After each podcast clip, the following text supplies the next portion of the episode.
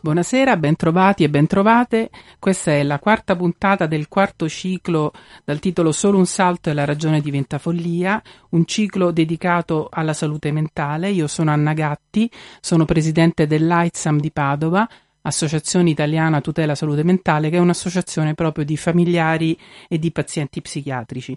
Oggi abbiamo deciso di dedicare questa puntata di, nuovamente al tema dell'autismo, ne abbiamo già parlato nella puntata dei venerdì 6 aprile 2018. Chi volesse ascoltare sia questa puntata che le precedenti puntate, abbiamo registrato circa 40, più di 40 trasmissioni, può andare sia sul sito di Radio Cooperativa che, e cercare appunto i podcast di Solo un Salto che sul sito dell'AISAM di Padova. Oggi dicevo riprendiamo il tema dell'autismo, in particolare eh, mm, vogliamo parlare di un intervento sul disturbo dello spettro autistico. L'intervento si chiama ABA, Applied Behavior eh, Analysis, che è un acronimo che sta per analisi comportamentale applicata. E L'autismo cos'è? L'autismo è un disturbo del neurosviluppo caratterizzato da una problematica interazione sociale e da una difficile comunicazione sia verbale che non verbale. A questo si associano, mh, mm, si associano dei comportamenti ripetitivi e un ristretto ambito di interessi ed è frequente una comorbidità con disturbo del sonno, dell'alimentazione, con epilessia e ritardo cognitivo. Si manifesta fin dalla prima infanzia e i genitori possono eh, notare i primi segni entro i due anni di vita del bambino.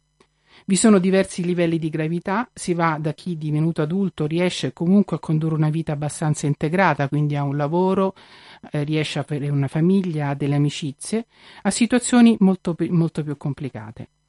Poiché c'è questa varietà di sintomi, si parla più correttamente di disturbi dello spettro autistico.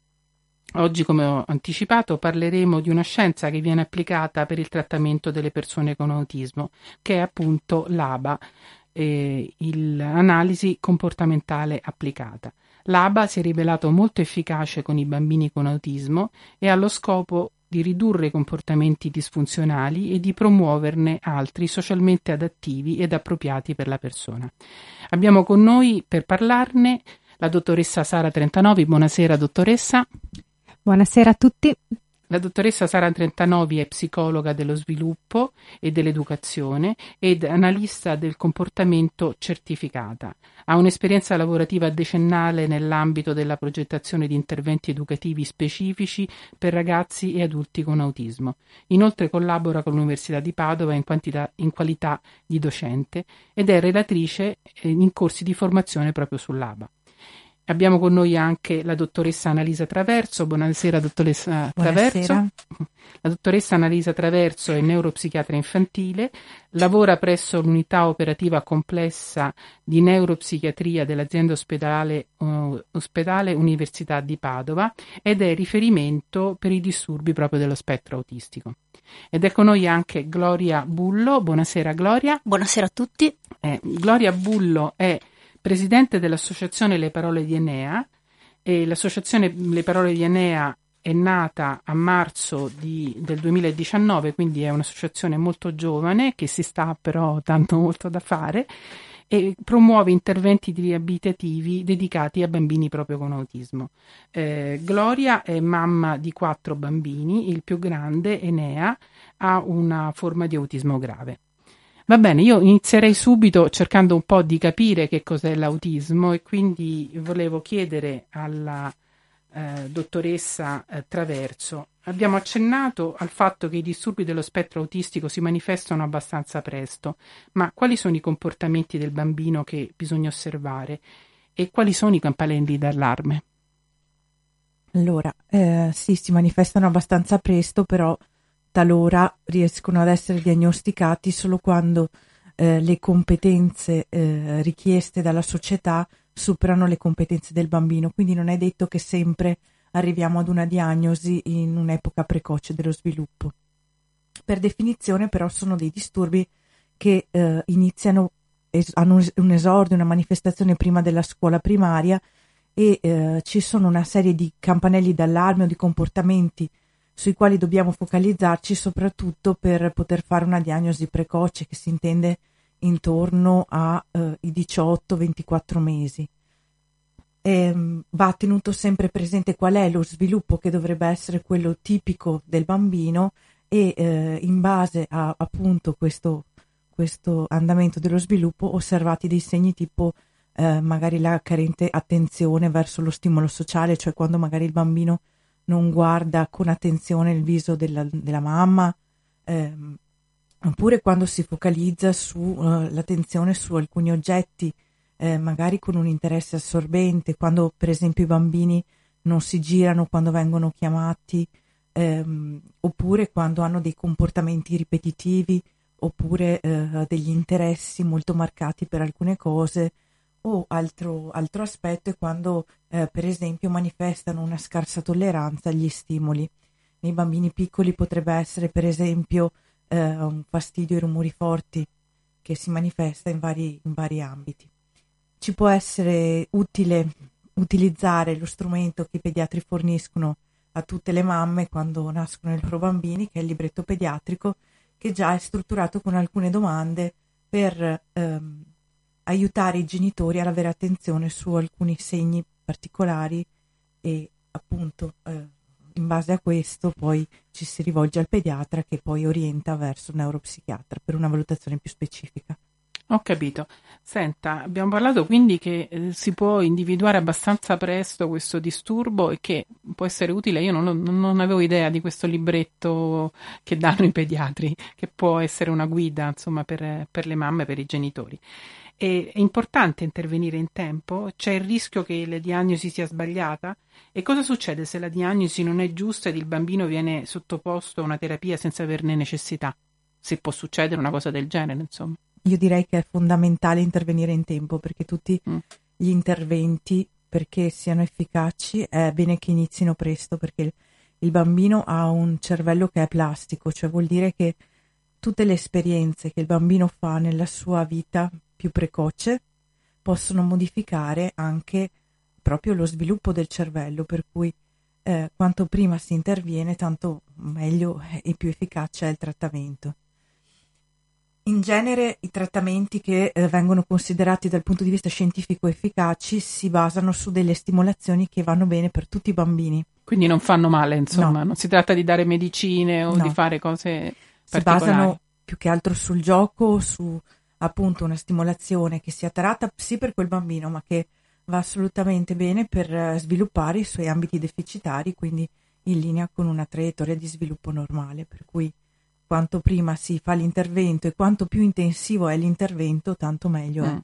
Ma può succedere che un bambino all'inizio può avere questi sintomi, poi c'è un intervento precoce e poi questi sintomi rientrano completamente e quindi non c'è un'evoluzione subito abbastanza positiva? Succede? Allora, ehm, siamo diventati molto più bravi nel diagnosticare, nel vedere alcune cose, per cui quanto più si abbassa l'età eh, di osservazione del bambino, tanto più diciamo li guardiamo con una lente di ingrandimento. Magari non riusciamo o ci permettiamo di prenderci un po' di tempo per fare la diagnosi e eh, indichiamo subito un trattamento e poi magari alcune sfumature rientrano. Mm, per cui preferiamo magari attivare degli interventi solo quando vediamo alcuni segni e eh, avere un approccio più longitudinale del tempo che ci permette appunto di vedere quanto il bambino acquisisce di quelle competenze piuttosto che aspettare. Non c'è mm. quest'ottica di aspettare. Certo, poi per mettere anche un'etichetta diagnostica bisogna essere sicuri, devono essere Quindi fatti... voi aspettate comunque, intanto consigliate al genitore di fare degli interventi che ho capito che si possono fare comunque perché sì. sono dei giochi, delle, delle no? Mi sembra di, sì. di, aver capito, degli stimoli che... Ci sono dei protocolli eh, standardizzati eh. ma che si basano che non fa male comunque. del bambino e sul e poi, gioco. insomma, c'è tempo per dare una diagnosi definitiva, ecco. Questo è anche il discorso? Sì, è un discorso uh, molto delicato, nel senso mm. che se mi arriva un bambino di 12 mesi in cui non sono sicurissima che abbia una diagnosi di questo tipo, io comunque gli consiglio di attivare mm. Un tipo di intervento per guidare i genitori. Diverso è se mi arriva un bambino di tre anni. Certo, tre anni siamo, sono già veramente grandi. Mm. Anzi, mia suocera diceva che a tre anni già si è deciso tutto il carattere del bambino. Va bene. Senta, volevo un'altra cosa che mi sembra interessante, ma gli interventi che voi consigliate sono diversi per ogni bambino? Ci sono dei protocolli di intervento standard oppure eh, poi costruite sul bambino un, un allora, gli interventi devono basarsi su quelle che sono le linee guida e le evidenze scientifiche. Mm per cui ci sono dei protocolli che sono definiti e che sono standard, però questa cornice di protocolli deve lasciarci la flessibilità di intervenire in modo individualizzato su quel bambino, perché come giustamente ha detto lei prima, ogni bambino è diverso e ogni bambino con disturbo di spettro autistico ha una forma di autismo diverso, per cui eh, in questa cornice di interventi molto strutturati dobbiamo cercare di delineare un profilo di intervento che vada bene per quel bambino con quelle difficoltà. È un po' come una dieta, una dieta individualizzata. individualizzata, insomma, gli si deve dare tutti gli elementi importanti, le proteine, i grassi, eccetera, però poi se il bambino preferisce certi cibi rispetto ad altri, insomma, è importante volendo... partire anche dagli interessi del bambino, altrimenti eh. Eh, i bambini sono poco collaboranti a certo. Certo, bisogna andargli incontro. Senta, eh, quindi mh, una volta che viene fatta la diagnosi, eh, che cosa eh, sarebbe bene fare? Poi dopo vediamo che cosa si riesce a fare, perché quello è un tema un po' che coinvolge e che spiega un po' la nascita di questa associazione. Quindi volevo, coinvolgeremo la Gloria Bullo. Allora, innanzitutto la diagnosi si basa su un'osservazione comportamentale sulla somministrazione di alcuni test. Quindi una volta che siamo indirizzati a quella diagnosi è importante anche fare un approfondimento sul funzionamento di quel bambino, cioè su qual è il profilo specifico di quel bambino sul quale definire un piano di intervento. Altre cose che sono fondamentali è fare un percorso di accompagnamento dei genitori, sia di eh, accoglierli in questa diagnosi e portarli a una consapevolezza rispetto a quelle che saranno poi le difficoltà nel, nel portare avanti una presa in carico, eh, sia anche proprio per fare un'educazione che sia eh, terapeutica in qualche modo su quel bambino, quindi vanno assolutamente accompagnati. Dal punto di vista anche proprio più medico si possono fare degli accertamenti, vedere se ci sono delle altre malattie in comorbidità, a volte abbiamo il disturbo da deficit di attenzione con iperattività, eh, altre volte possiamo avere qualche altra difficoltà anche magari più motoria, per cui eh, vanno fatti appunto degli approfondimenti specifici, noi facciamo anche degli esami del sangue ehm, e, e eh, va attivato anche un percorso previdenziale che permetta un po' di essere di sostegno anche a queste famiglie. Insomma. Certo, certo, il sostegno psicologico. Senta, una cosa che mi aveva incuriosito era il discorso relativo ai disturbi dell'alimentazione. In che senso si parla di disturbi di comorbilità con i disturbi dell'alimentazione? Spesso i bambini che hanno un disturbo di spettro autistico soffrono di una selettività alimentare legata a degli aspetti sensoriali, cioè per esempio magari prediligono solo alcuni cibi perché hanno particolari consistenze o particolari colori o perché vengono presentati eh, magari in un particolare modo. Per esempio, magari abbiamo dei bambini che mangiano solo la pasta in piccola bianco? o in no. bianco e, e, quindi quando poi crescono e vanno alla scuola dell'infanzia è più difficile che si adattino a dei contesti diversi. Eh, a volte questi disturbi sono così gravi da portare proprio a delle carenze nutrizionali, quindi vanno esplorate anche questi aspetti. Oh, ho capito. Senta, eh, cosa si riesce a fare eh, in concreto? Mm, attualmente per i disturbi dello spettro autistico, che centri ci sono nel Veneto? E eh, un po' di numeri, quanti mm. bambini se riusciamo ad avere, quanti bambini si riescono a seguire? Allora, faccio un po' fatica con i numeri perché ah. ehm, la ridistribuzione delle ULS prevede che ci siano dei territori molto eterogenei tra di loro. Comunque, ehm, nel senso, in che senso? Anche di popolazione. Ah. E, ehm, sicuramente eh, ogni, servizio, ogni ULS ha attivato dei servizi dedicati ai disturbi di spettro autistico che dovrebbero avere eh, un'equipe multidisciplinare a volte più o meno ricca, a seconda appunto delle risorse. Questo è un tema che poi tratteremo ancora mm. perché se c'è un campo, diciamo in generale la psichiatria è messa male, ma se c'è un campo che è veramente messo molto male la neuropsichiatria infantile perché mi sembra che i numeri sono veramente scandalosamente bassi poi dopo ne riprenderemo questo tema con le associazioni, perché poi le famiglie eh, finiscono col doversi rivolgere al privato e con costi e con anche vabbè, una serie di, di problematiche. Non volevo interromperla comunque. Sì. E comunque c'è uno sforzo sia da parte dei politici sia da parte dell'Istituto Superiore di rendere omogenei i servizi per tutti, di modo che un bambino che accede ai servizi eh, nella parte nord della regione eh, riceva lo stesso trattamento di un bambino che eh, appunto accede da un'altra parte. Ad ogni modo, effettivamente le risorse sono in questo momento limitate.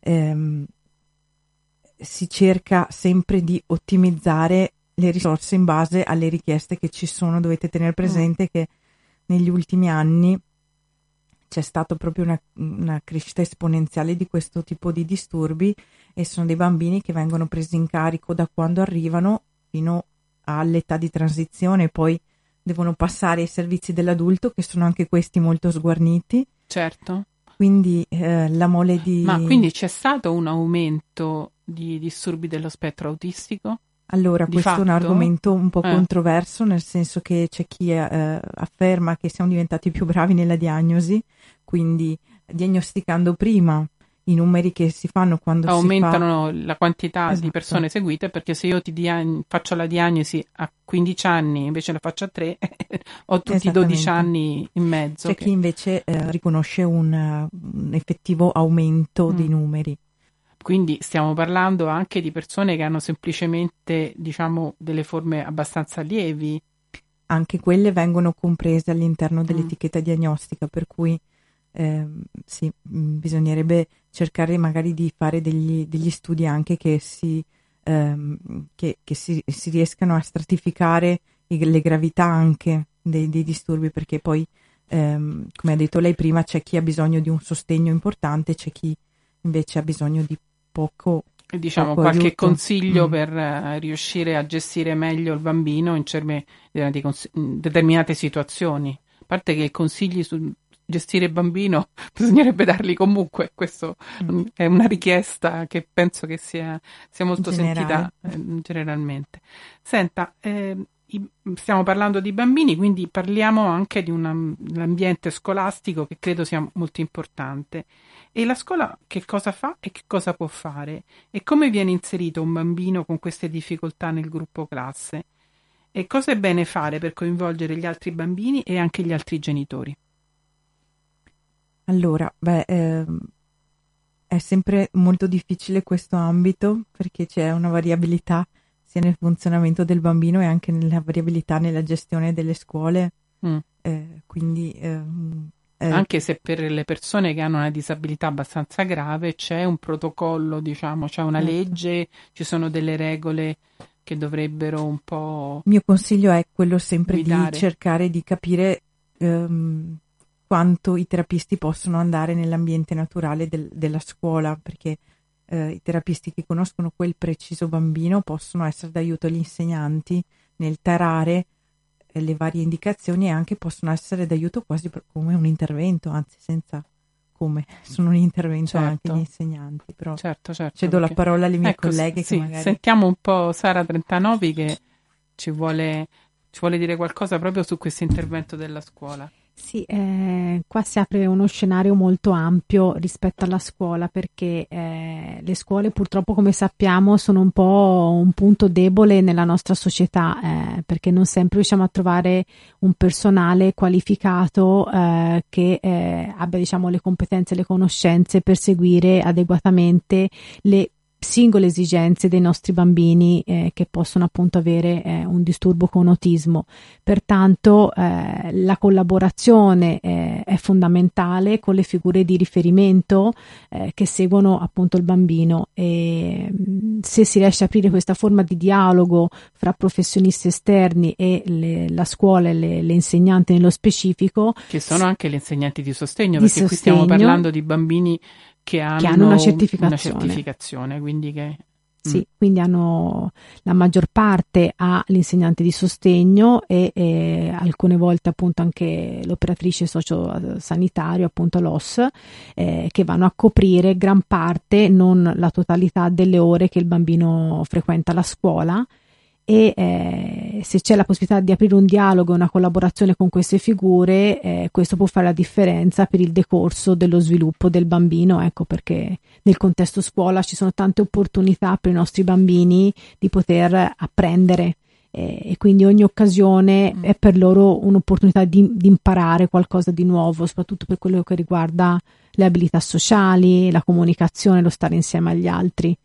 Certo, e soprattutto anche con gli altri bambini, perché poi i bambini imparano tra di loro, quindi il fatto che questi bambini che, che soffrono di disturbi dello spettro autistico abbiano problemi di socializzazione eh, li mette in una posizione di estraneità, quindi non partecipare con gli altri e non imparare insieme agli altri una serie di regole che l'adulto invece fa più fatica ad insegnare, perché c'è il gruppo dei pari che invece può essere molto importante. E volevo interrompere, poi dopo riprendiamo il, la nostra conversazione e faremo, facciamo adesso un piccolo stacco musicale, grazie. Ok, riprendiamo, riprendiamo la trasmissione. Oggi stiamo parlando di un particolare intervento sul disturbo dello spettro autistico che è l'AVA, che è un acronimo eh, tradotto dall'inglese che è l'analisi comportamentale applicata. E abbiamo parlato un po' di autismo con la dottoressa Traverso e anche con la dottoressa eh, Trentanovi. Volevo mh, mm, riprendere un tema che a me eh, è particolarmente caro perché io mi sento genitore, conosco la storia, conosco la mia storia, conosco la storia anche di altri genitori. E, e questa è una domanda che vorrei fare un po' a tutte e tre, quindi sia a Gloria Bullo che abbiamo detto è presidente di un'associazione nata da poco che si intitola che si chiama Le parole di Enea e che è un genitore di un ragazzo con un affetto da un autismo grave, che alle dottoressa 39 e la dottoressa Traverso. E, e, I genitori di solito sono invitati a seguire una terapia psicologica che poi di solito viene fatta da un terapeuta privato per le note ragioni, diciamo, di scarsità di, di personale eh, nel pubblico. E, mm, c'è il rischio di un intervento inappropriato? Eh, ci sono dei criteri che voi poteste dare, dei consigli che potete dare per capire quando il, lo psicologo funziona oppure no? Ecco, non so chi vuole rispondere per primo. Eh, allora, parlo io Gloria, da, Gloria Bullo, da genitore, da genitore. Da genitore. Allora, sicuramente eh, che i genitori siano, si facciano accompagnare da un professionista eh, è sicuramente la cosa più positiva, nel senso che la situazione fin dalla diagnosi è abbastanza drammatica.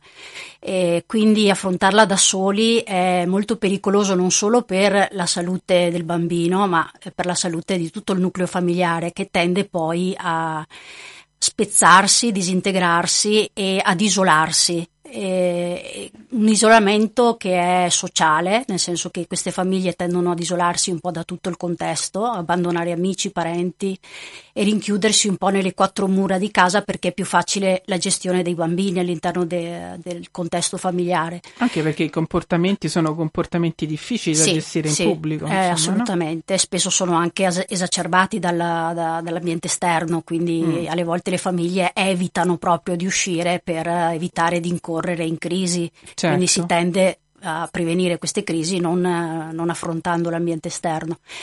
Eh, per cui essere affiancati da qualcuno che invece ti te, tiene agganciato alla realtà e ti fa eh, tenere presente che esiste una, un ambiente allargato oltre a quello familiare, che è fatto di altre persone, di amici, di ambienti eh, dove il bambino può fare esperienza di socializzazione, eh, è importantissimo e molto spesso deve essere per forza una, una persona eh, specializzata perché eh, alle volte amici, parenti sono altrettanto coinvolti emotivamente sicuramente e non sono forse le persone più eh, adatte a dare indirizzi così ai genitori.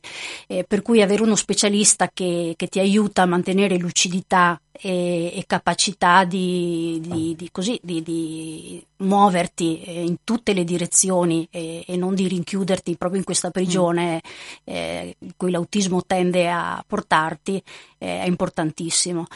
Poi fare un percorso psicologico personale per affrontare tutte le problematiche eh, che sono legate all'essere genitore di un bambino disabile, anche questo è altrettanto importante perché il ma quindi lo psicologo non deve essere uno psicologo che sa molto di autismo, deve essere uno psicologo che capisce un po', che sa entrare in queste situazioni di difficoltà che vive la famiglia? Ma io ho incontrato psicologhe che non conoscevano l'autismo, ma che riuscivano a capire eh, così la, il momento di fatica e di debolezza del genitore, perché poi può essere la disabilità del figlio, ma può essere qualsiasi altro tipo di problematica. Per cui una volta che uno psicologo eh, sa eh, entrare in comunicazione con il dolore e la sofferenza mm. e la difficoltà anche di accettare un bambino che ha una difficoltà grave, eh, credo ecco, che non sia fondamentale che conosca nello specifico l'autismo. Certo. Eh, l'importante è che empatizzi con, con il eh, genitore. Diciamo allora diciamo come elemento che fa, ci fa riconoscere se il terapeuta va bene o va male è il benessere che ci dà il fatto di andare dal terapeuta. Non è una domanda banale. No, sicuramente questa, è che il perché, genitore si senta capito. Ecco. si se il genitore capito. si sente perché capito. mi sembra, io ho anche racconti di persone che vanno dal terapista e poi tornano a casa con un bel senso sì, di sì, colpa certo. che non li. Beh, no. quello vuol dire che il terapista è meglio lasciarlo. No, certo lavorare da un'altra parte. In teoria dovrebbe fare il contrario, ecco, il, il, terapeuta dovrebbe far, far eh, perdere il senso di colpa. Di colpa e almeno eh aiutarti. Sì. Eh sì. Ecco, volevo sentire anche la dottoressa 39 e la dottoressa Traverso su questo argomento, se volete intervenire. Sì, ecco, dal mio punto di vista, eh, quello che ha detto Gloria Bullo, insomma, in qualità di genitore, sicuramente eh, ha fatto una fotografia mh, sia personale ma anche molto realistica di quelle che possono essere problematiche che condividono i genitori che hanno un bambino con questa disabilità. Dal mio punto di vista come professionista che entra in una famiglia, eh, logicamente la mia presa in carico è globale, ma l'intervento che noi applichiamo è centrato sul bambino. Eh, poi in maniera eh, va diciamo a fornire un supporto anche ai genitori eh, invitandoli, accogliendo anche quelle che possono essere le loro difficoltà, in che modo? Proprio indirizzandoli ad un collega che possa occuparsi di un supporto psicologico strettamente ed esclusivo per il genitore, in quanto nel nostro intervento il coinvolgimento del genitore è fondamentale perché eh, il nostro lavoro eh, non si limita a delle sessioni nelle quali si fa terapia col bambino, ma c'è un coinvolgimento attivo del, del genitore proprio perché è il primo che deve imparare a eh, saper stare con il proprio figlio, è la prima figura eh, educativa che resterà tale, per cui è importante che il genitore eh, riacquisisca quel ruolo genitoriale per poterlo fare al meglio deve star bene con se stesso. E quindi deve avere fiducia in se stesso, insomma, questa fiducia un po' gliela dà lei, credo, dandogli anche dei suggerimenti su che tipo di comportamento, che, che tipo di strategie avere e un po' anche una, un terapista particolare per lui che lo uh, rinforzi rispetto rispetto a tutti i dubbi, le paure eh, che si possono avere, no? Sì, secondo me appunto sono due eh, percorsi che dovrebbero andare in parallelo. Dico dovrebbero perché appunto non sempre eh, le famiglie hanno le risorse per poterli attivare entrambi. Uno... risorse economiche, dopo ne parliamo esatto. perché sicuramente è una cosa importante. Quindi appunto un percorso che li aiuta nella loro genitorialità, nel caso specifico nella gestione del proprio bambino e quindi trovare un modo per rientrare in relazione con il proprio figlio che eh, rispetto ad altri bambini ha una modalità atipica di stare in relazione. Dall'altro lato un psicoterapeuta che può supportare il genitore dal punto di vista psicologico nel rientrare nella, nella relazione col bimbo. Va bene, volevo sentire anche la dottoressa Traverso. Mi sembra che siano stati messi in luce i, due, i due percorsi che sono diversi, sempre fatti da professionisti ehm, laureati in psicologia, ma con orientamenti eh, poi diversi, approcci diversi, uno orientato al bambino che è più eh, riabilitativo, terapeutico, che prevede appunto l'inclusione del genitore quasi come un terapeuta, e l'altro eh, proprio per specifico per il genitore come eh, supporto al, al, nucleo familiare. E ovviamente anche in questo caso bisogna stare un po' attenti che ci siano delle persone qualificate, eh, specializzate e che anche possano confrontarsi mm. tra di loro in modo da non eh, che sono... dare anche delle certo delle certo devono anche differenti. comunicare tra di eh, loro sì, diciamo che una, una, un coordinamento tra gli ah. interventi diciamo che attualmente la figura dello psicologo comunque è una figura quasi sempre privata, mi, mi pare, no? Cioè, abbastanza raro che ci sia.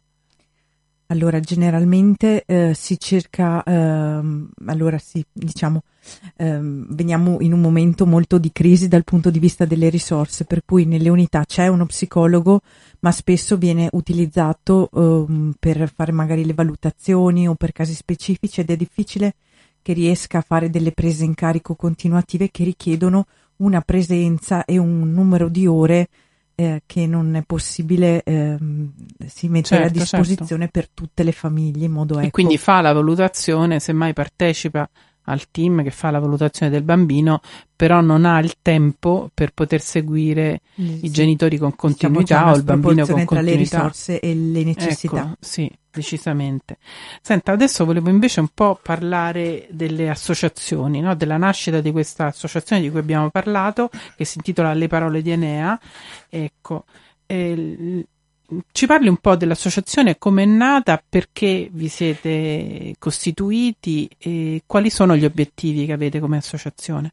Sì, allora l'associazione è nata un po' dalla condivisione di sogni e di, così, di, di prospettive future tra me e la dottoressa Trentanovi, perché la dottoressa Trentanovi è stata la prima terapista storica di, che ha lavorato con mio figlio eh, nel 2009 quindi ci conosciamo da diversi anni. E, mm, quindi quando, quando Enea aveva tre anni praticamente? Eh, beh, Enea ha iniziato a lavorare che aveva neanche tre anni. Mm. Eh, ha iniziato un intervento precoce e intensivo per fortuna. E, mm, per cui ci conosciamo da molti anni, abbiamo fatto il tutto il percorso praticamente insieme e, mm, e questo ci ha fatto, ha fatto, sì che, come diceva prima, eh, le figure come quelle di, della dottoressa Trentanovi eh, siano così anche dei punti di riferimento per i genitori. E, mm, infatti era frequentissimo lo scambio, il confronto di idee e, e questo ci ha portato a, così, a, a, vedere che su molti aspetti la pensavamo allo stesso modo, e cioè che eh, in realtà dal punto di vista così, eh, delle istituzioni eh, c'è diversa mancanza, eh, sono abbastanza latitanti. No, no, possiamo pure dirlo. Cioè, eh, sono abbastanza latitanti. Nessuna, ecco, sono ruolo istituzionale. Per cui... eh, poi nella mia esperienza poi personale eh. devo dire che son, non solo sono state latitanti, ma per il poco che sono state presenti eh, sono state anche eh, così un po' con un piede un po' pesante. Io ho ricevuto la diagnosi via lettera. Mm. E mm, sono stata indirizzata da uno psicoterapeuta privato e poi non ho avuto nessun tipo di riscontro da, dall'ASL, ho telefonato io alla dottoressa di riferimento della neuropsichiatra che ci aveva fatto la, l'osservazione. E, e, poi da lì siamo stati completamente abbandonati a noi stessi e, e ci siamo rivolti al, privato per cui abbiamo dove avete trovato un, un, buon incontro per fortuna sembra. sì per ecco, fortuna perché sì. il discorso del privato io invece fare, vorrei fare adesso non so se riusciremo a fare delle trasmissioni però in realtà è un bisogna stare molto attenti è una selva sì, ecco, poi dopo di, vediamo anche di capire come eh, che criteri, quali sono sì. i criteri per riuscire a selezionare anche i Sì, io sono stata molto vari... fortunata perché mio marito è medico, quindi avevo per fortuna una guida che ha saputo aiutarmi a selezionare, perché anche io mi sarei un po' persa nella selva dei metodi, delle varie diete, delle varie mode che circolano nel mm. mondo dell'autismo. E però avendo a fianco una figura con competenze di tipo scientifico siamo riusciti a selezionare, a scremare e per questo siamo riusciti ad iniziare subito con un metodo, con, la scienza insomma, dell'ABA. E, ripeto, eh, noi siamo stati costretti da subito a rivolgerci al privato eh, perché dal punto di vista dell'istituzione pubblica c'erano state eh, così, ehm, eravamo stati indirizzati al privato perché appunto Enea aveva bisogno di molte ore di intervento mm. e il pubblico non era in grado di, certo. eh, come diceva la dottoressa giustamente prima, non, non, è in grado di fornirlo e a livello pubblico ci venivano così proposte due ore settimanali di logopedia. Questo era quanto ci ha proposto il servizio pubblico eh, cosa che è assolutamente inutile perché due ore settimanali per un bambino con autismo eh, non, non, hanno nessun significato, cioè l'intervento certo. deve essere intensivo, altrimenti... Ecco, intensivo, diamo un, po' di, di numeri, di dati. Mi sembra che l'intervento di cui stiamo parlando è un intervento che prevede 30-40 ore settimanali, sì. quindi è proprio un lavoro che viene sì, fatto sì, sulla, sul bambino e forse più di un terapista perché 30-40 ore siamo anche più di un orario lavorativo settimanale normale. No? Sì, sì, infatti ci Quindi, sempre, c'è un team di 3-4 terapisti oltre al consulente, eh, ecco. proprio perché le ore sono tante, sì. E questo è un altro aspetto che mi sembra che voi come associazione vi siete posti, che è quello un po' di reperire le risorse per... Sì, eh, infatti dalla consapevolezza appunto che dal punto di vista pubblico si riesce ad avere molto poco, comunque eh, una quantità di intervento insufficiente per questi bambini, abbiamo pensato, soprattutto dopo che Enea è, è stato dovuto inserire in una comunità, eh, quindi una volta uscito di casa abbiamo deciso che il nostro percorso eh, vissuto insieme doveva avere un senso e abbiamo deciso così di eh, di spenderci nel territorio perché così la nostra esperienza fosse a servizio di altre famiglie che vivevano un po' il, il percorso che avevamo fatto esperienza. noi. Esatto. E, e così, quindi di aiutare nuove famiglie che iniziavano un percorso ABA e non potevano permetterselo proprio per la quantità di ore e, e anche perché sono comunque terapisti specializzati che eh, hanno giustamente un costo perché sono comunque delle persone mm. che hanno mm. dei titoli. Eh, quindi una remunerazione certo, certo beh, insomma, sono professionisti. Certo. E quindi mm, quindi abbiamo deciso di iniziare con un, un progetto eh, che proprio dal punto di vista concreto eh, aiutasse dei bambini. è nato il progetto ABA for All e con questo progetto... Quindi ABBA per tutti, per eh dirla sì, tutta. Eh sì, per la, speranza, la speranza è quella, ecco. la speranza è quella, insomma, che partendo da, dal piccolo si riesca a fare Ma quindi voi tanto. raccogliete praticamente Noi abbiamo dei, dei finanziamenti, dei sì, abbiamo no? ricevuto Perché? un finanziamento dai Bambini delle Fate, che è una fondazione di Castelfranco Veneto, che uh-huh. ha mhm. letto il nostro progetto, l'ha accettato, approvato e l'ha finanziato per un anno. Quindi noi per un anno riusciamo a garantire sei ore settimanali di intervento e due ore mensili di supervisione con una consulente eh, per cinque bambini. Eh, per cui per ora insomma iniziamo con piccoli numeri, ma la speranza è proprio di riuscire a fare di più per più bambini possibili.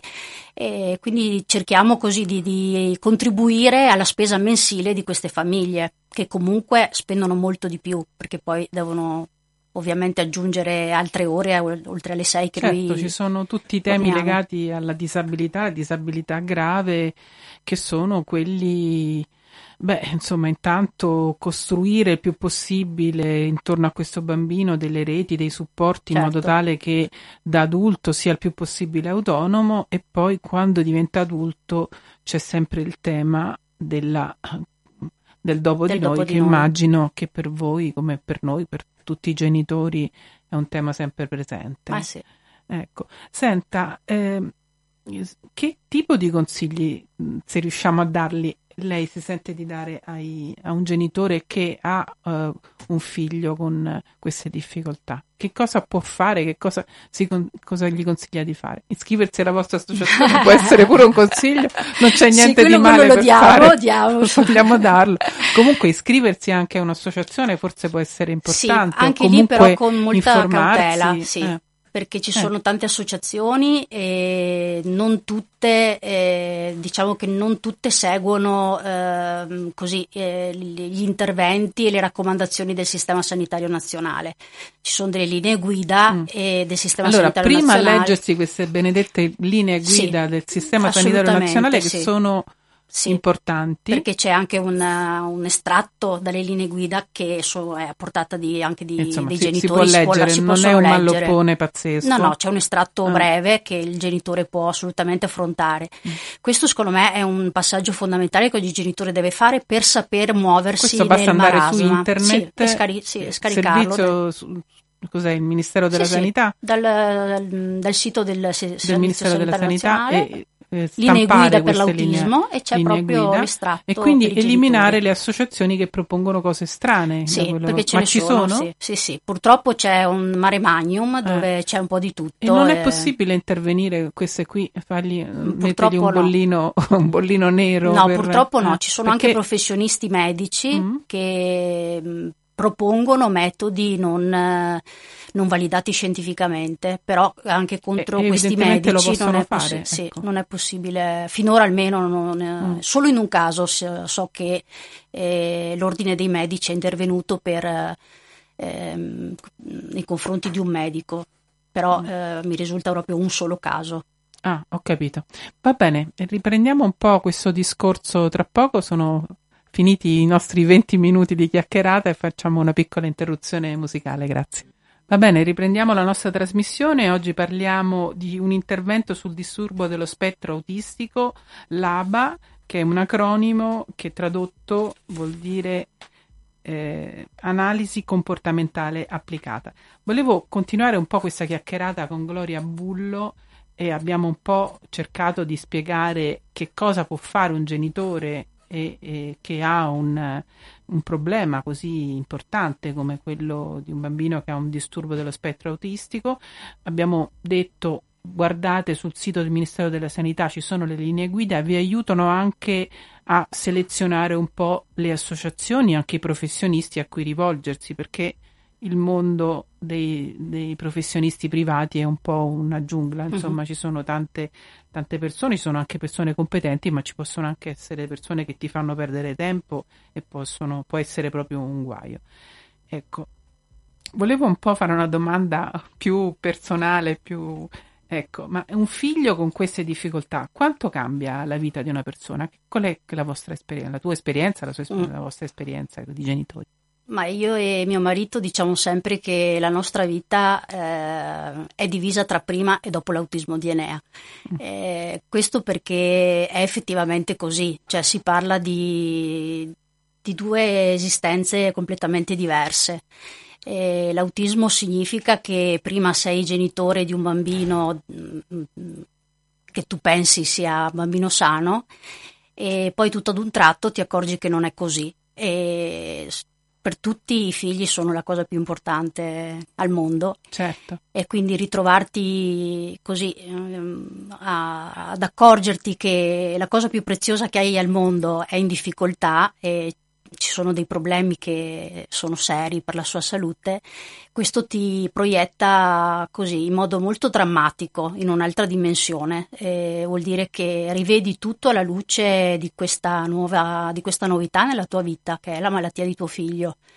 E quindi le tue priorità cambiano completamente e questo fa sì che davvero cominci a ragionare in modo completamente diverso da prima, perché adesso c'è eh, il confronto con qualcosa che non conosci, eh, che non sai come affrontare, eh, che però ti rendi conto che è condizionante eh, la salute del tuo bambino e di conseguenza la tua, quella de, del tuo compagno e nel nostro caso anche quella di fratelli di Enea.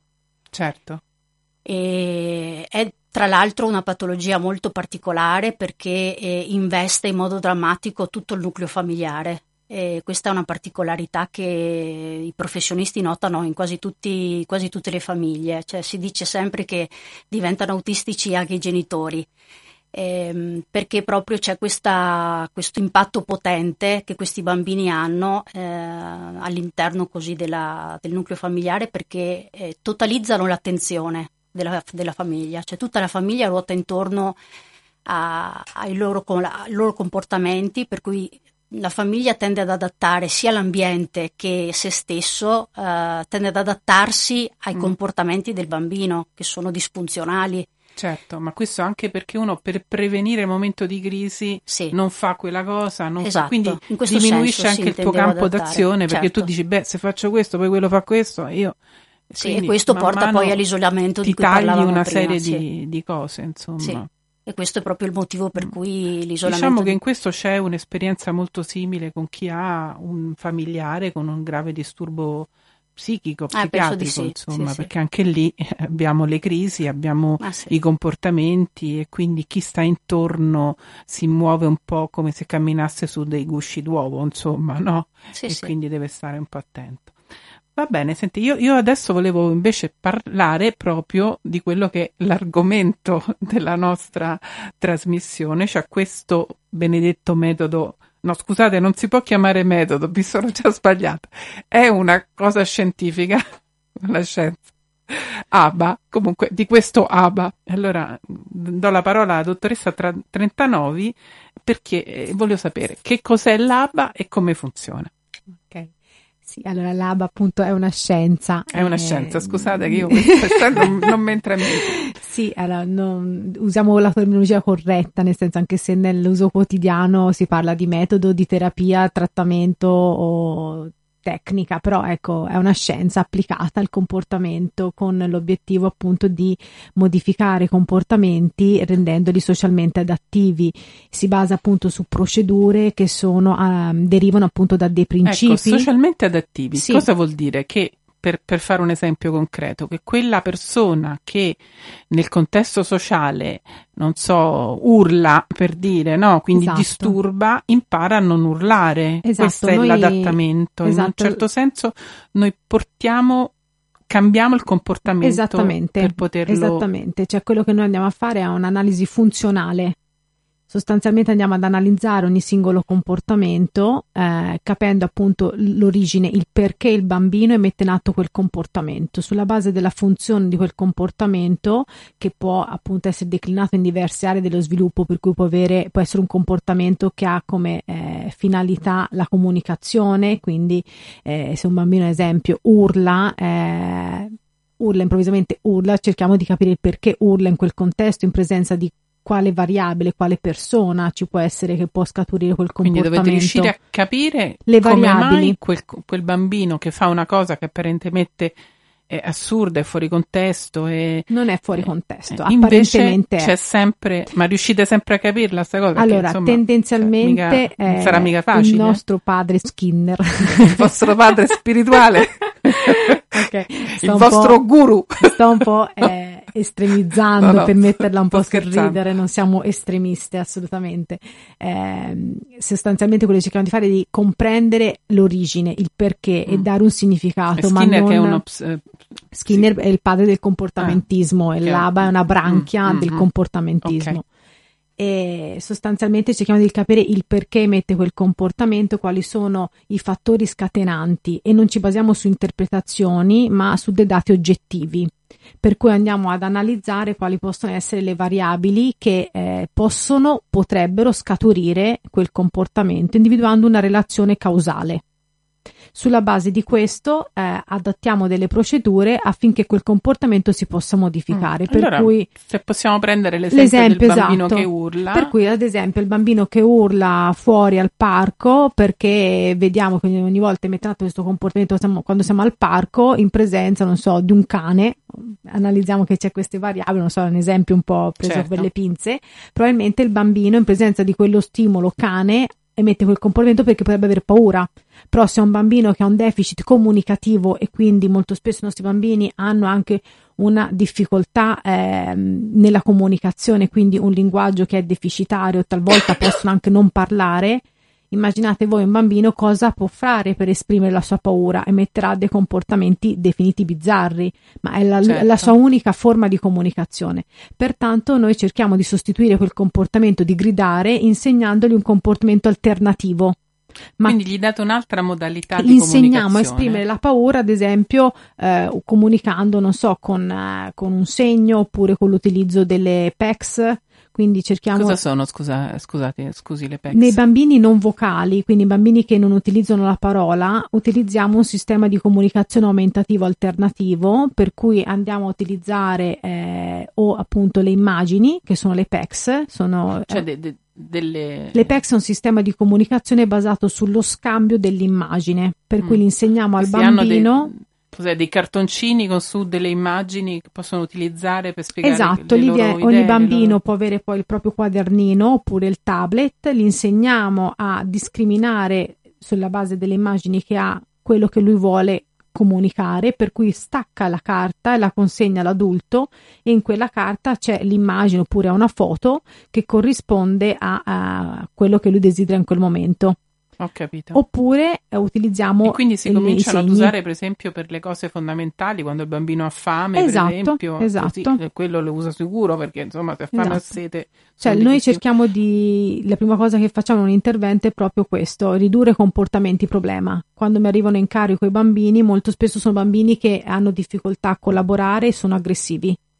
Ma eh, sfido io chiunque a non essere aggressivo in un mondo che non ti comprende Molto spesso sono bambini che non sanno parlare, pertanto l'unica modalità per esprimersi è questa. Quindi sono bambini arrabbiati, in un o, certo senso. Diciamo, eh, non compresi mi viene da dire perché...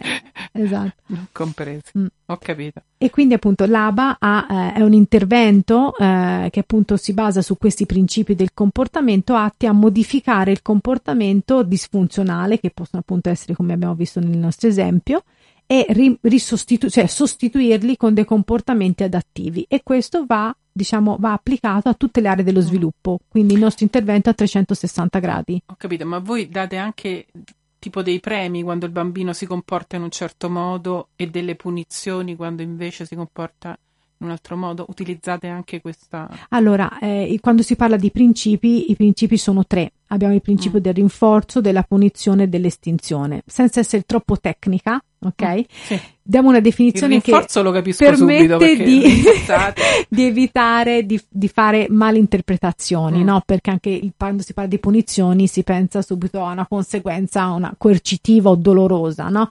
Semplicemente sia il principio di rinforzo che di punizione significa che il comportamento che ha una certa conseguenza può o aumentare di frequenza, per cui se quel comportamento segue, è seguito dall'ottenimento di un, di un, qualcosa che al bambino piace, più probabilmente il bambino rimetterà in atto quel comportamento. Se questo Quindi avviene. lo rinforzi soddisfan- soddisfacendo la sua Esatto. Quindi... Facciamo un esempio molto eh, banale, sì, cercando di rendere comprensibile. Se io so, ad esempio, adesso sete, mm. ok? Per cui io voglio insegnare al mio bambino a chiedere acqua. Io so che lui ha sete, per cui abbiamo la bottiglia davanti, io so che lui ha sete, gli eh, attendo che lui metta il comportamento di dirmi Sara, mi dai l'acqua?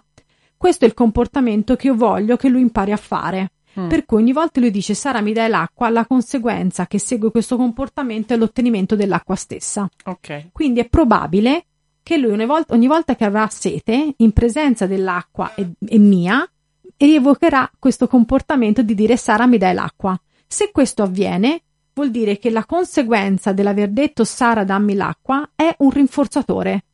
Quindi abbiamo mm. applicato il principio del rinforzo perché quel comportamento è aumentato mm. di frequenza. Ma questo vuol dire che lei non gli dà l'acqua se lui non, non gliela no, chiede? poi ci sono tutte delle eh? procedure no, perché... di aiuto. Eh. Non, ora Pure... stavo, stavamo parlando ah. dei principi. Mm. L'insegnamento, dedico una piccola parola, avviene sempre per apprendimento senza errori. Noi aiutiamo il bambino in ogni singolo step di apprendimento. Cioè lo portate, gli date un grande aiutino. State sempre... Un grande aiutino fino a che il nostro Eh. bambino non impara. Cioè evitiamo di insegnare attraverso l'errore, perché già l'errore è una forma poi, cioè può, può imparare a, a sbagliare. Per cui vogliamo evitare che lui incappi in un errore, che sperimenti l'errore, cercando di Mi sa che aiutarlo. questo metodo ABBA lo voglio fare pure io. se- Quando cosa. Dipende qual è Vorrei tanto l'obiettivo. imparare senza errore. No, so è per aumentare la collaborazione, Mm. perché come diceva la collega attraverso, eh, la modalità di insegnamento è attraverso il gioco, per cui tutto il nostro insegnamento si avviene anche in un setting strutturato, ok? Però eh, avviene anche molto in ambiente naturale. per cui tutto quello che noi insegniamo è seguendo la motivazione del bambino, per cui lui se in quel momento ha sete io insegno questa cosa, ma se non ha sete non insegno a fare questo tipo di richiesta. Certo. Per cui seguendo la motivazione del bambino è, è l'adulto che segue il bambino nel, nel, nelle sue esigenze e sulla base di quello che a lui serve in quel momento un bravo terapista sulla base di una programmazione che è stata fatta a monte, eh, coglie diciamo l'attimo per andare a insegnare quell'abilità che in quel momento è assente. Ho capito, cioè, ho capito un pochetto, adesso ho capito tutto, no, perché siamo solo al primo, alla prima cosa, mi pare, no? Sì, ecco. tornando al discorso eh. dei principi. Il primo principio che è quello del, del, rinforzo. del rinforzo. Esatto. Poi abbiamo il principio della punizione che è il contrario del principio del rinforzo, pertanto per punizione si intende se a seguito di quel comportamento c'è una conseguenza che ha come effetto la riduzione del comportamento stesso. Cosa vuol mm. dire? Se io sono in superstrada e c'è il cartello con scritto 50 km orari e io passo a 70 e mi fanno la multa, eh. probabilmente la multa dovrebbe essere un punitore se io la prossima volta in tangenziale rispetto il limite di velocità. Certo, beh. Questo è un esempio di applicazione del principio di punizione. Eh, questo lo capiamo tutti. esatto, insomma, per cui per punizione problemi. non intendiamo qualche, una conseguenza che necessariamente sia avversiva. Ok, mm. deve essere soltanto una conseguenza che ha come effetto la diminuzione dell'emissione di quel comportamento. Che cos'è che fa diminuire il comportamento? Anche questo è soggettivo, come lo è per il rinforzo ok? Devono essere degli stimoli che possono piacere al bambino o che non piacciono, ok? Mm. E quindi di un, diciamo un esempietto, chiara. diciamo un esempio su questa punizione che io mi stupivo perché non pensavo che ci fosse c'è una punizione poi di fatto, c'è una come, come? Sì, quello che volevo dire appunto è che non intendiamo la punizione come viene comune, comunemente intesa. Non okay? schiaffoni allora. Esatto, ecco. ok, non scosse elettriche o quant'altro. Ad esempio, eh, non hai fatto i compiti, la, no- eh. la maestra cosa fa? Mette la nota la nota tendenzialmente viene considerata una punizione, ma se il bambino poi continua a non fare compiti, quella che viene considerata punizione non lo è in effetti. Ho capito. Ok? Eh. Per cui anche qua bisogna fare un'attenta valutazione di quello che per noi è una punizione, bisogna vederlo sul, sul comportamento ah, dell'altro. Capito. Bisogna dargli una. Quindi, diciamo, reagire con un comportamento che sia efficace nel senso che lui lo senta Ma, esatto. come da evitare. Deve essere però efficace per quel bambino. Quando si parla di interventi personalizzati e individualizzati, ci si riferisce anche a questo. Che cosa piace a me può non piacere ad Però Anna. Però gli fate qualcosa che a lui dispiace. Certo, ad esempio, ecco. se lui è un esempio eh, a uno dei miei bambini gli piace tanto guardare il cartone animato Topo Tip, per dire, ok? Se lui non, eh, non rimette a posto i compi, i suoi giocattoli quando ha finito, eh, non può guardare il cartone animato.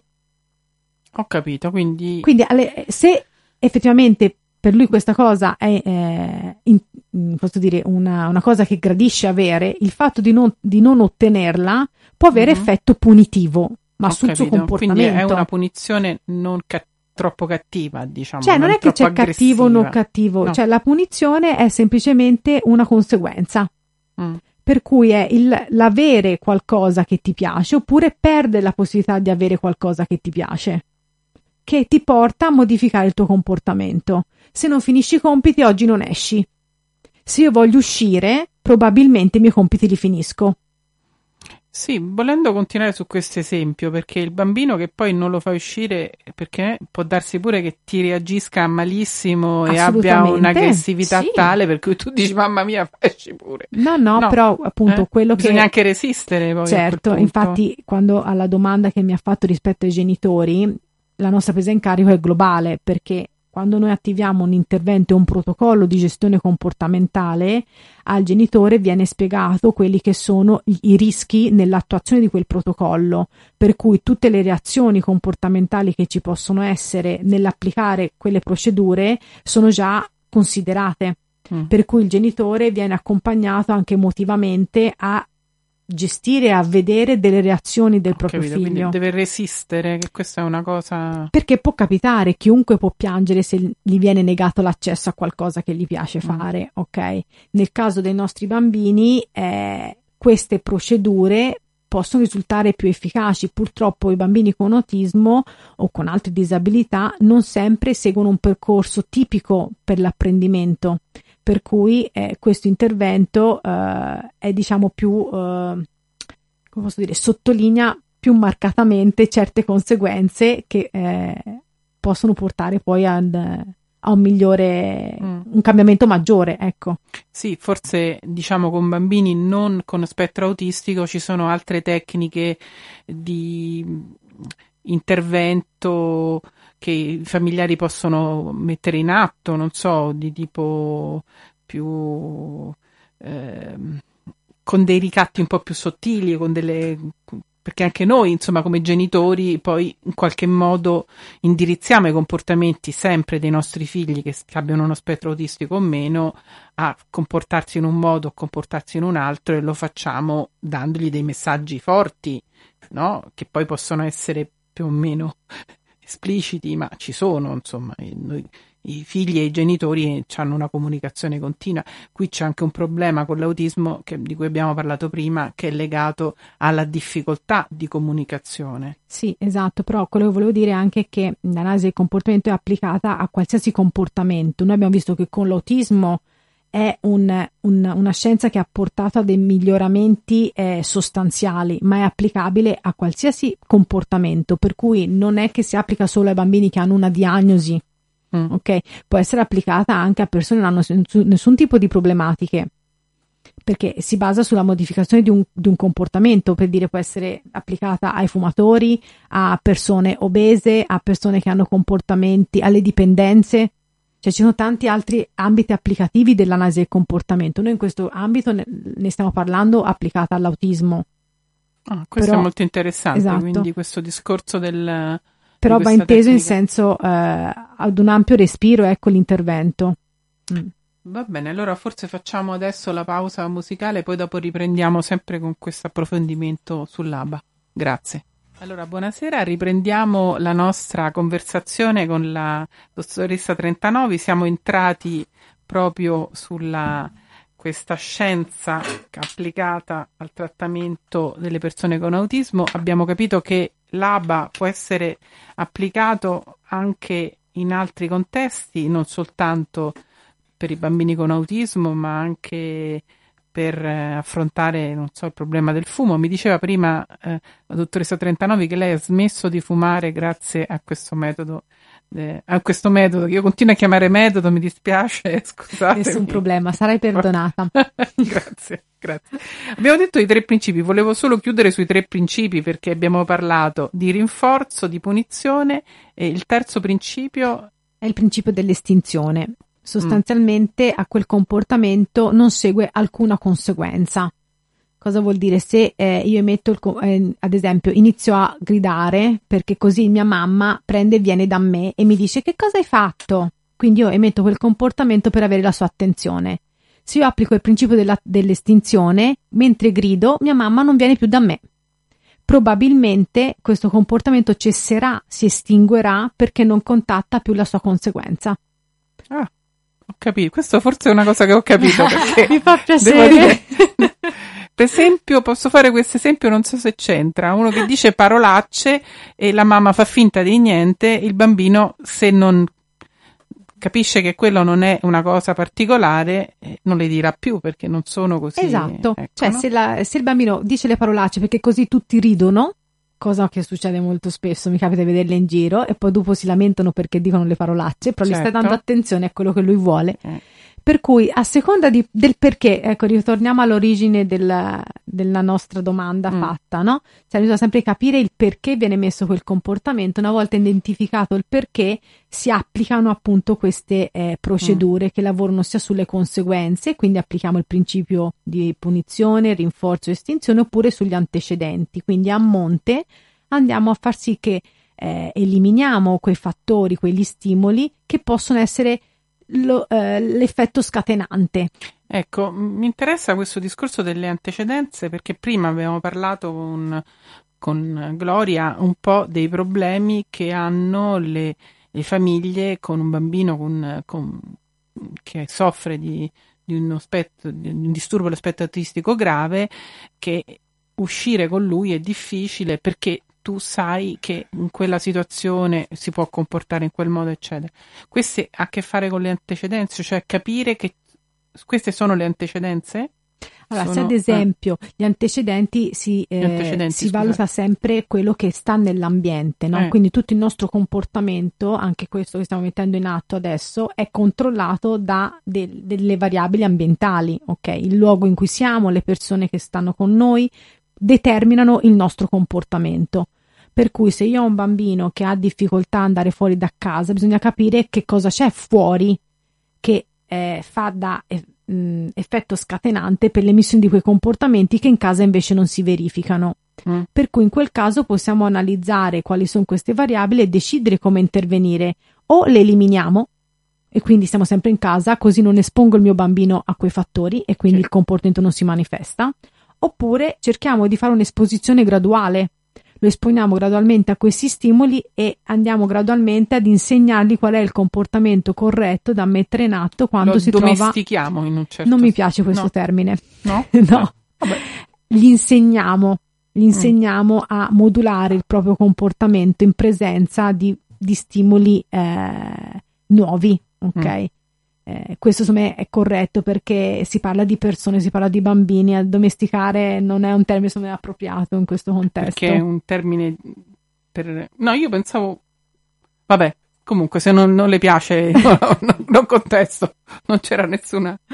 Sì, sì, Senti. no, mh, lo so qual è, cioè il, eh. la sua finalità era, insomma, aveva un senso sì, in senso di domestico sì, di domus. esatto. sì però può essere frainteso portare ad domus. è un po' una allargare il, il, il, il campo di ciò che tu ritieni esatto inteso casa. in questo senso ecco, condivido in questo senso, no perché l'ABA eh, male applicata molto spesso viene accusata di essere una, eh, un, un, intervento che addomestica i bambini o li addestra è per questo che mi sono permessa ah, di riprenderla. ho capito ho capito cioè, eh, come... proprio per non veicolare un messaggio sbagliato ecco. Eh, però io no no andiamo avanti su questo discorso.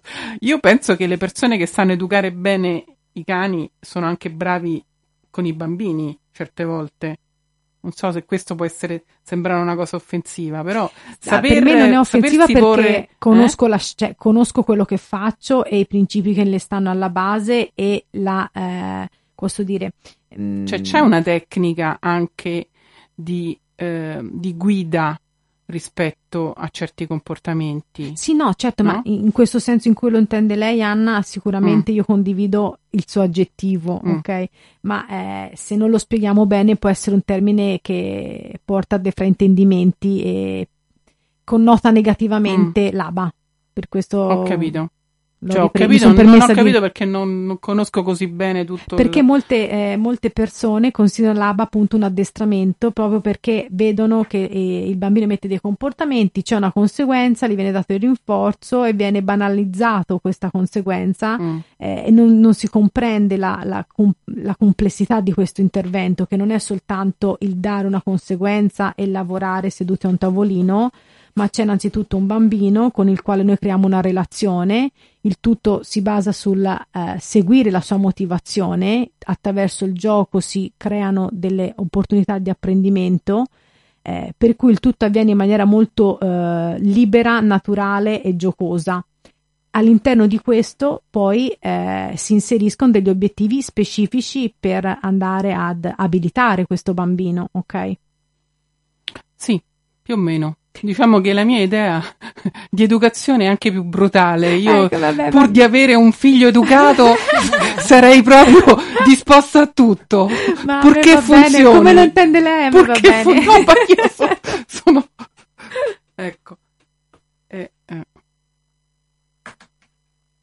Qui c'è un suggerimento dalla regia. Eh, bene, venga. Che mi dice eliminare comportamento disfunzionale permette al bambino di acquisire altre abilità. Esattamente, ecco. esattamente. Mm. Cioè il nostro cioè, senso è proprio questo. Cioè, avendo mm, presente quali sono le tappe tipiche dello sviluppo e quindi qual è un, un che cosa dovrebbe saper fare il nostro bambino affinché il gap con i compagni si riduca e questo favorisca una maggiore integrazione e allo stesso tempo un'inclusione, perché bisogna parlare anche di questo. Ecco, questa è una cosa molto eh. importante, forse è meglio sottolinearla, perché il fatto che il bambino abbia questi comportamenti, diciamo, strani eh, o fuori dal contesto o comunque socialmente non accettati, socialmente non accettati per una ragione, perché danno fastidio, non è che c'è sempre la società che eh, eh diciamo vuole intervenire semplicemente eh, rendono difficile, rendono certo. difficile la lezione in classe, rendono certo. difficile una serie di cose, riuscire a eliminarli, riuscire a contenerli, vuol dire aprire a lui dei comportamenti diversi che lo mettono in relazione con i coetanei, che è un po' il discorso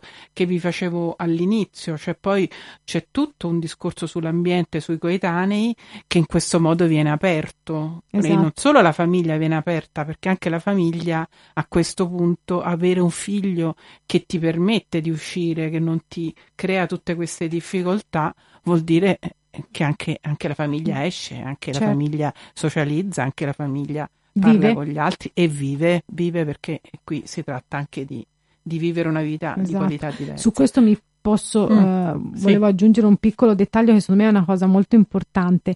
Eh, la programmazione che noi facciamo, eh, che prevede appunto la modifica di una serie di comportamenti, eh, sono scelti, eh, questi componenti sono scelti sulla base di quello che serve all'individuo. Per cui molto spesso quello che noi cerchiamo di far capire anche ai genitori o alle stesse eh, figure di riferimento che li ruotano intorno è che noi dobbiamo rispettare il bambino per le proprie peculiarità e caratteristiche, per cui non è che quel comportamento a noi non va bene e quindi lo modifichiamo.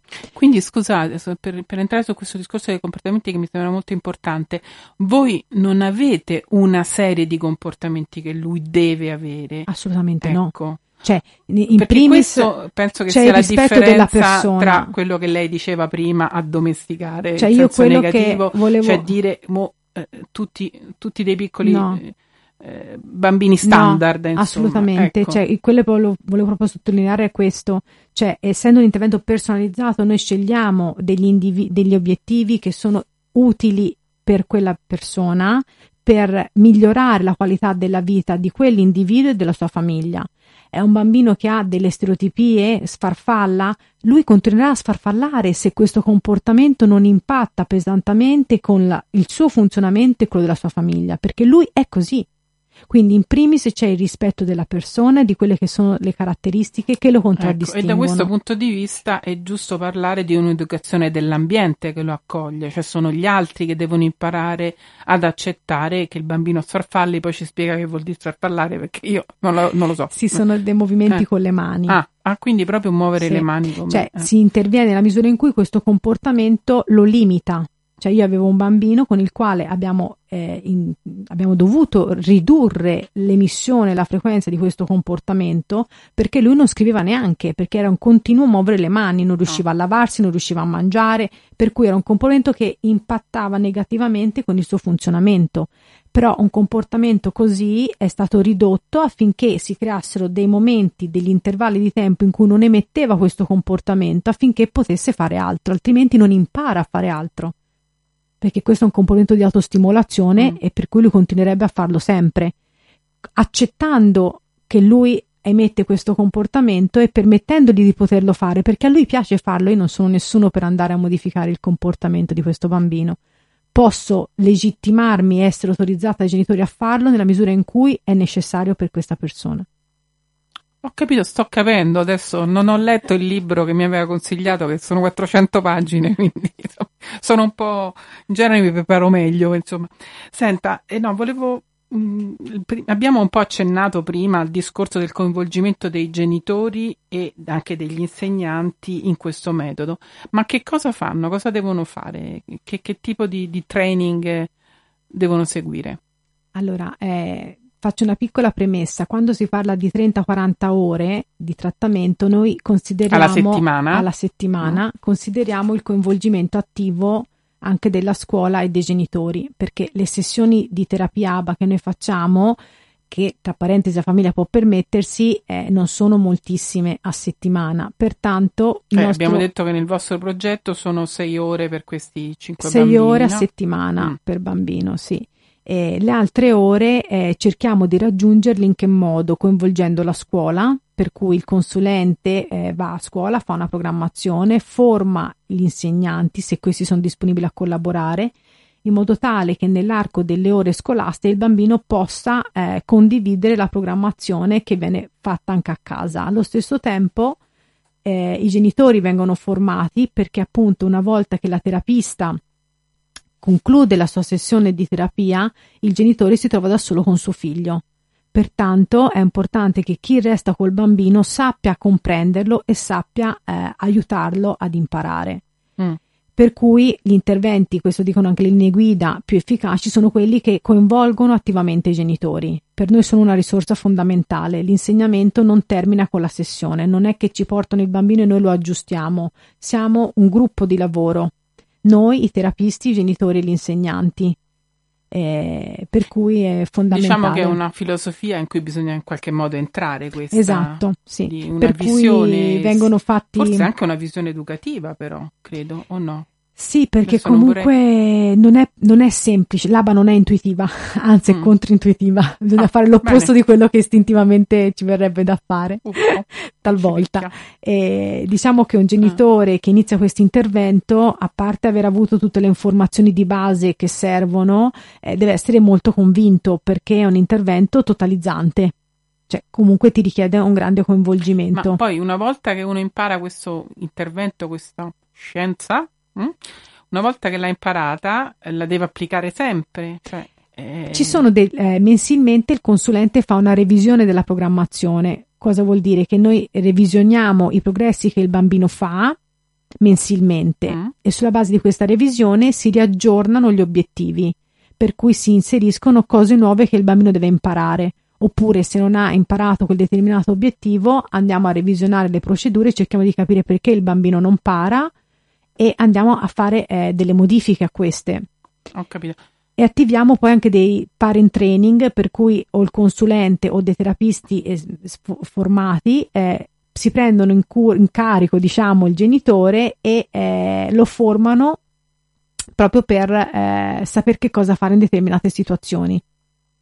Ma voi eh, quindi praticamente mi, mi, diceva che lei che voi fate dei test da quello che ho capito cioè fate dei test prima per capire qual è la situazione e poi dei test dopo per capire qual è l'effetto del vostro intervento? Allora, tutto quello che noi facciamo è corredato di prese dati, per cui ogni obiettivo di insegnamento eh, ha, eh, oltre a essere descritto in termini operazionali cosa significa, viene specificato esattamente che cosa noi vogliamo che il bambino impari a fare, viene specificata la procedura, cioè che cosa bisogna fare per insegnare questa abilità, e le prese dati.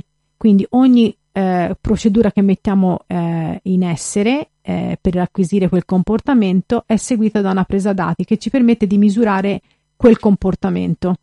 Sulla base di queste misurazioni noi facciamo dei grafici in modo tale che possiamo avere un, una rappresentazione grafica del trend di apprendimento sulla base di una valutazione iniziale che ci permette di vedere se quello che stiamo facendo dopo aver impostato il nostro intervento ha, pro- ha portato a un cambiamento, a un miglioramento oppure no. Quindi è corredato da una valutazione oggettiva. Ho capito, una, una, valutazione oggettiva, anche se però noi stiamo sempre parlando di un, di un, intervento che è personalizzato. Esatto. In un certo senso un vestito che io sto tagliando su quel bambino. Ecco, eh, Senta, mm, un'altra domanda che mi sono posta, volevo proporla anche alla dottoressa Traverso, ma eh, si può distinguere però quello che può essere una crescita che è una naturale evoluzione della crescita del bambino e un'acquisizione di competenze e invece un effetto dell'intervento del, del terapeuta? È possibile eh, distinguere queste due, due cose? Mm. Mm, non, ho, non, ho, capito esattamente la domanda. Allora, eh, il bambino ha una sua crescita sì. naturale, no? E, mh, mm, che può anche avvenire indipendentemente dall'intervento certo. di un terapeuta. E si può immaginare che un bambino comunque abbia una sua crescita indipendentemente dal, dal, dall'intervento del terapeuta e su questo eh, considerare il più che viene dato dall'intervento del terapeuta? Ho capito. Eh? Cioè, il bambino comunque i bambini evolvono. Certo. Adesso non so se tutti i bambini evolvono oppure no, questa è una mia idea, sì. sono un ottimista. Però, oltre a questa evoluzione, noi abbiamo detto che stiamo facendo degli interventi terapeutici. Anzi, prima, quando abbiamo parlato delle, degli interventi sui bambini molto piccoli, abbiamo detto, può darsi che benissimo che il bambino non evolva ha apparentemente dei comportamenti che sembrano prefigurare un, un percorso, una, un, un, diciamo un andamento di tipo che, che lo porta uno, allo spettro autistico, però poi dopo io gli faccio fare queste, queste cose e il bambino queste cose, questi, questi, atteggiamenti, questi comportamenti, questi prodromi dell'autismo scompaiono, eh, però uno gli viene anche il dubbio di dire ma forse se non fossi intervenuta sarebbero andati bene lo stesso. Ma avete so sì. se mi sono spiegata, ecco. Non so se vuoi rispondere prima la dottoressa Traverso. Diciamo che stiamo, ci stiamo basando sull'apprendimento, quindi eh, noi raggiungiamo l'obiettivo quando non distinguiamo un bambino che ha acquisito quella competenza in modo, diciamo, ehm, naturale da un bambino mm. che l'ha acquisita grazie a uh, un, un intervento. Quindi eh, vuol dire che l'ha appresa, l'ha fatta sua, ha fatto suo quel comportamento. Quindi nei casi migliori è bene non distinguere sì. queste cose. Ah. Quando invece vediamo che la competenza è, di, diven- è, più sforzata, necessita magari di una stimolazione eh, continua, lì bisogna ancora lavorare. Ho capito, sì. Io mi sono fatto una domanda un po' filosofica, capisco? Cioè, mi stavo domandando se ci sono delle evoluzioni comunque del bambino, indipendentemente dall'intervento del terapeuta. Allora, la storia quindi, naturale eh. di tutti i disturbi del neurosviluppo è in generale di un miglioramento, mm. perché i bambini possono apprendere sia quelli che hanno anche la disabilità intellettiva, sia quelli che non ce l'hanno. Quindi noi cerchiamo di eh, valorizzare l'aspetto dell'apprendimento dando proprio delle strategie, degli strumenti che gli permettano al massimo mm. di sfruttare questa eh, competenza. Eh, perché diciamo che l'ambiente naturale comunque è un ambiente che insegna, indipendentemente dal fatto che le persone che sono intorno sono lì con l'intenzione di, di fare qualcosa. Abbiamo pochissimi minuti, un minuto per finire questa, questa questo incontro, questa trasmissione che per me è stata molto interessante. Io ho detto che non ho letto questo libro, però che mi era stato consigliato dalla dottoressa Trentanovi.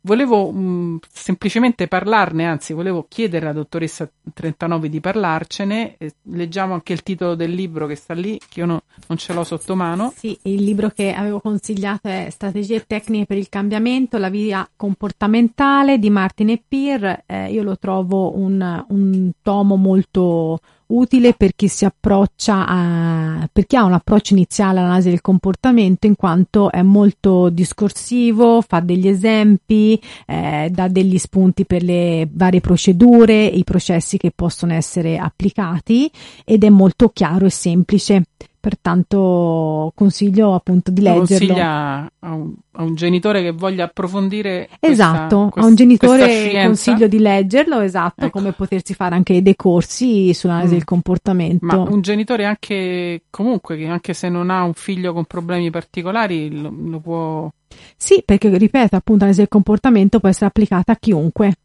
Mm. Non, non, ci sono per limiti. migliorare le proprie competenze genitoriali, che credo che sia un obiettivo che hanno più o meno il 99% dei genitori che conosco. Esatto. C'è sta 1% che è molto sicuro, esatto. gli altri 99% stanno lì che brancolano. Secondo la, la, visione di Skinner, tutto quello che noi facciamo è un comportamento. Basandosi su questo, tutto può essere modificato. Ah, bene. Evviva Skinner.